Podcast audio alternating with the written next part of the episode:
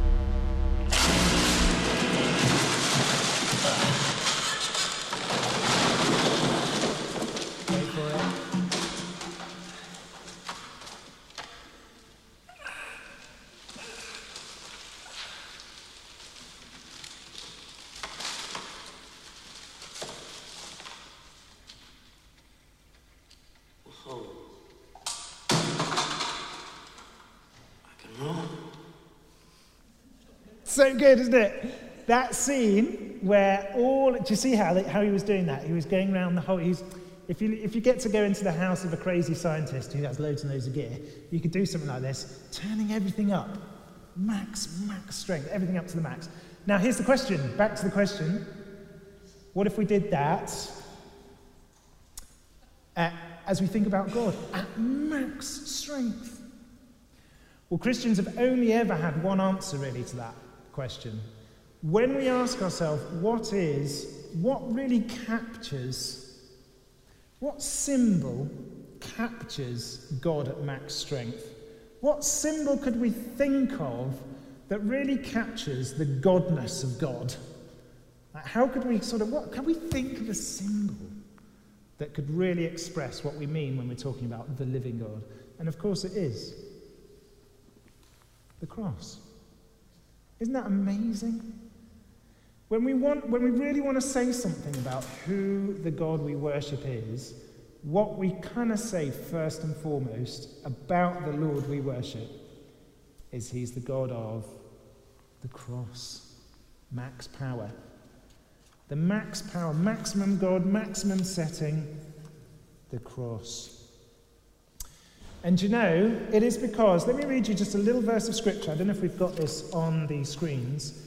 But uh, this is the disciples. The disciples came to Jesus and they said this. Uh, they asked him, um, they had a dispute amongst themselves as to which of them was considered to be the greatest. And Jesus said to them this He said, The kings of the Gentiles lord it over them, and those who exercise authority over them call themselves benefactors. But, Jesus said, You are not to be like that. Instead, the greatest among you should be like the youngest and the one who rules like the one who serves. See that? So Jesus totally embodies that as he dies there on the cross. The greatest, the one with power and dominion over the whole world, is the one who has given himself wholly, given his life, suffered even to death for our sake and on our behalf. So, children, you can decorate, if you'd like to decorate that orb with lots of extra bling, diamonds and pearls and everything else, you can put some extra diamonds on there. Let me just share with the parents, with the adults, one more thing before we move on. Do you know, sometimes I speak, adults, just to uh, address you for a moment. Sometimes I ask um, someone I'm speaking to, maybe who's not a Christian, and I'll say to them, look, um, I wonder, let's just imagine for a second that God exists. You might say, it's like, could you describe what kind of God you would like to exist? It's not a bad question, actually. If you're talking to a colleague or a friend, what kind of God, if let's just imagine God exists for a moment, what kind of God would you like? And usually people might say, oh, well, you know, a God who's generous, kind, loving, forgiving, you know, powerful, merciful, all that sort of thing. Very, very rarely, in fact, almost never, would someone expect the living God to die for them. Very rarely will someone come along and say, Actually, no, the God I require, the God that I need, the God that I want to worship is a God who's prepared to lay down his life. But that is what the living God did. That was what power looked like for the Lord to lay down his life for us. Amazing. Christ, our Redeemer, is what the Queen is told as she's handed the orb. There it is. The greatest among you should be like the youngest, the one who rules like the one who serves. Okay, next. Kids, if you flip over now, if you flip over onto the back, you'll now see there's a picture of the other very famous thing that's given to the Queen, or was given to the Queen, which is the scepter. The scepter. Now, whenever I, I, I've just queued up a little song for this because I always think of one song when I, when I think about a scepter. So I thought we would uh, just put, it's an old hymn. Some of us will know, I'm sure some of us will know it. It's an old hymn. Let's stick it on. You can stay sat down. We'll try and sing through the verse that I'm thinking about. You'll recognize it when it comes on. Can we have the, uh, can we have the hymn? You know? Okay, here it comes. Wait for it, wait for it, here it comes. Crown him the Lord of peace. There it is. Whose power a scepter sways from pole to pole that wars may cease and all be prayer and praise. His reign shall know no end, and round his pierced feet fair flowers of paradise extend their fragrance is. That's the third verse of Crown Him with Many Crowns. Can we have just the lines up? That power of scepter sways. Crown Him the Lord of Peace. There it is. Whose power a scepter sways. Let me tell you a story in the Bible. There's a guy called Xerxes, King Xerxes, king of Persia, and he has a scepter. And in the story, Esther, who's going to approach the king and ask him for mercy for God's people, she is very worried because there was a custom at that time, which is if you enter the king's presence without prior arrangement, it's not just that you're sent off and you have to join a queue, it's that you're executed. That's what happened. You were taken off, dragged away, and executed, put to death. Unless the king was to offer his scepter. In other words, he was to kind of count you worthy. He would hold out his scepter, and that's what did happen with Esther. So, can you see how the scepter, let me tell you a little bit about the scepter, it's kind of a symbol of judgment. Now, you need to know, here we go. The scepter is 92 centimeters long, the Queen's scepter. So, on your sheets, the Queen's scepter is about nearly a meter, 92 centimeters long. And it carries in the top of it the Cullinan 1 diamond. Can you see it on the screens there? That diamond is called the First Star of Africa.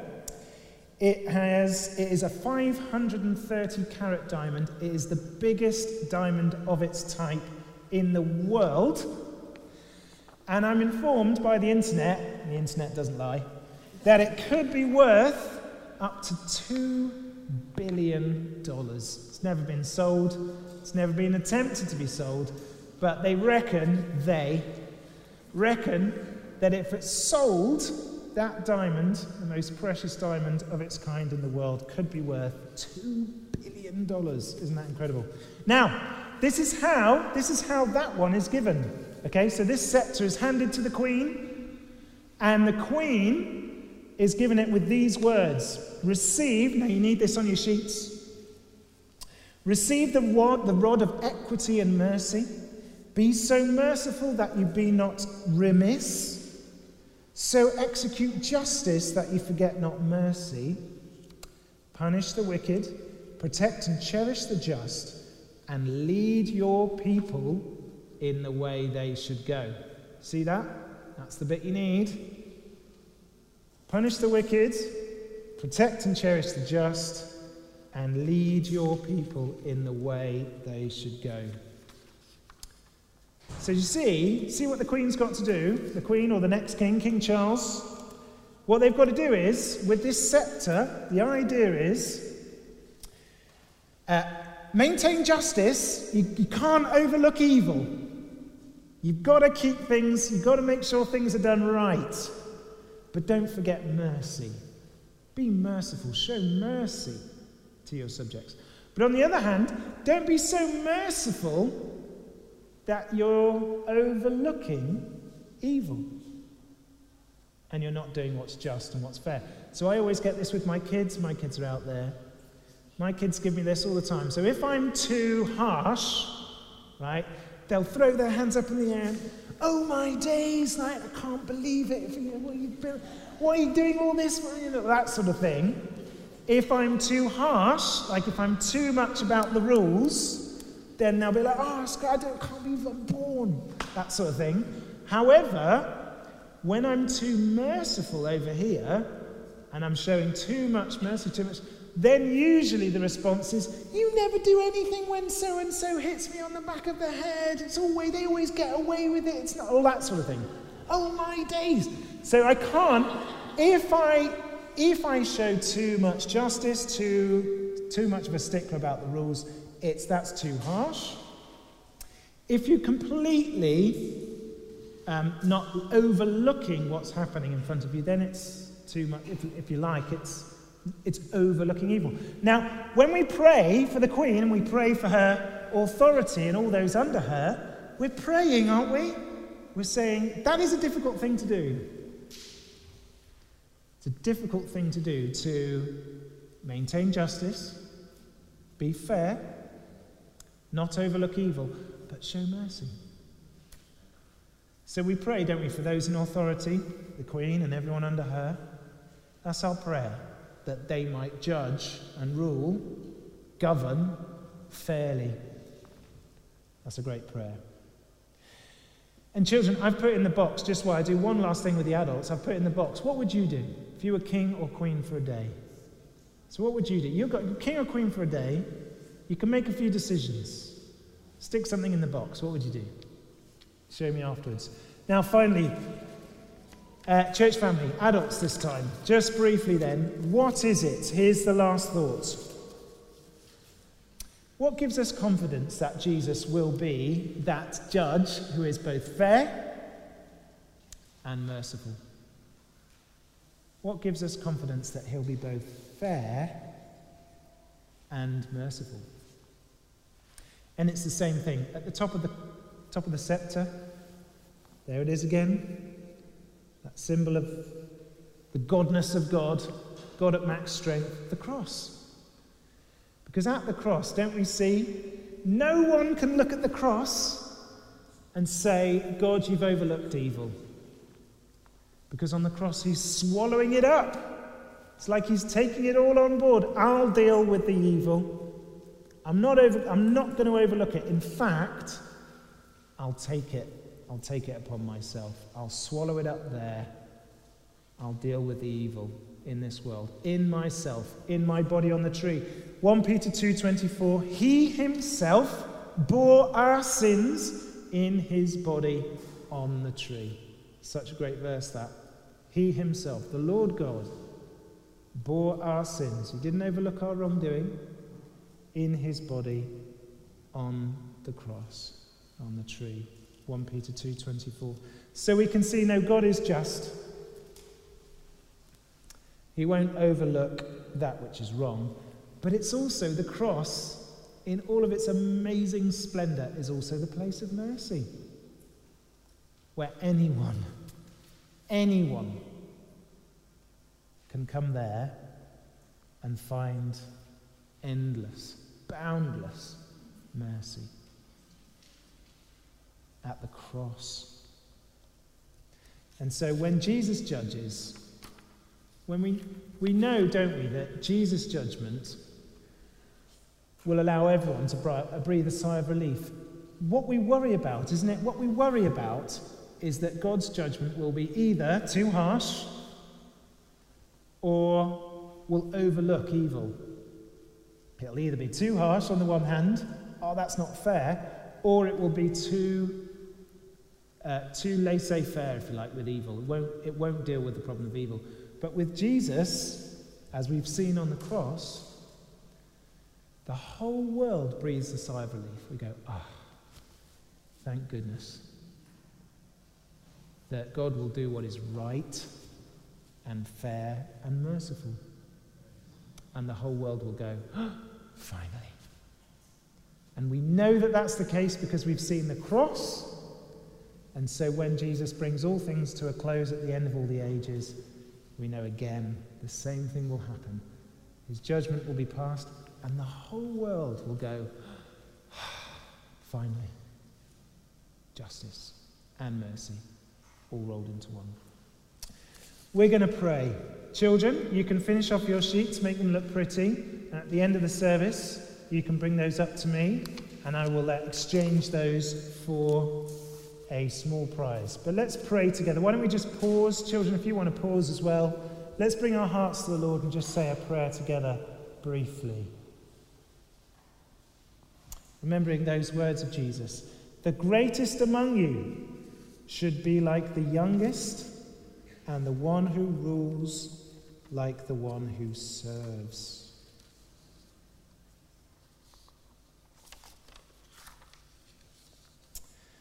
Lord Jesus, we thank you that at the cross we see both things.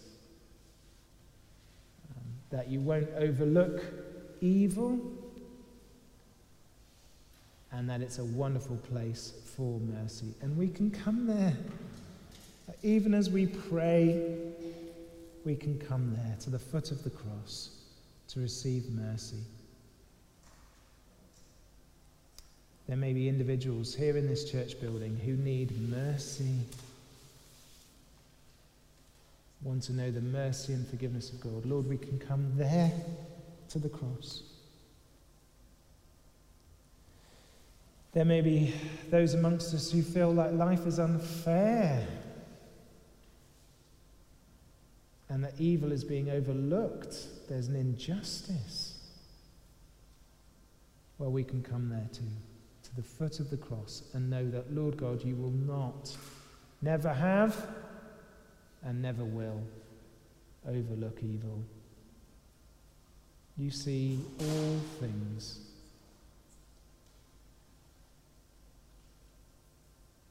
And all things will be made right in its proper time. So, Father, we give ourselves to the power and dominion of the Lord Jesus Christ once again, whose power and dominion extends over the whole world. It is rightfully His. It's rightfully yours, Lord Jesus, because um, you are the one who, at max strength, displayed uh, the greatest power the world has ever seen, the greatest act of self sacrifice and self service um, that the world has ever seen. So we bless you and thank you, Lord Jesus, for that come humbly before you. And we do pray for our Queen. And we pray for her successor. We pray for all those in authority under her, Her Majesty's government, for our Prime Minister, for Parliament, for local governance here in our city and that all things might be done equitably, fairly, um, and with mercy.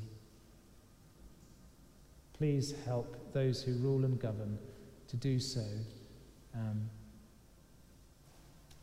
in these um, precious, often difficult,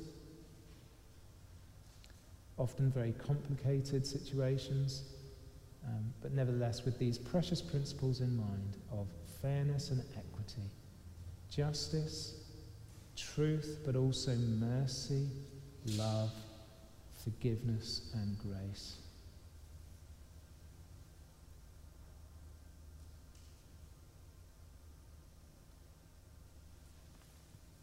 And we pray these things in Jesus' name. Amen.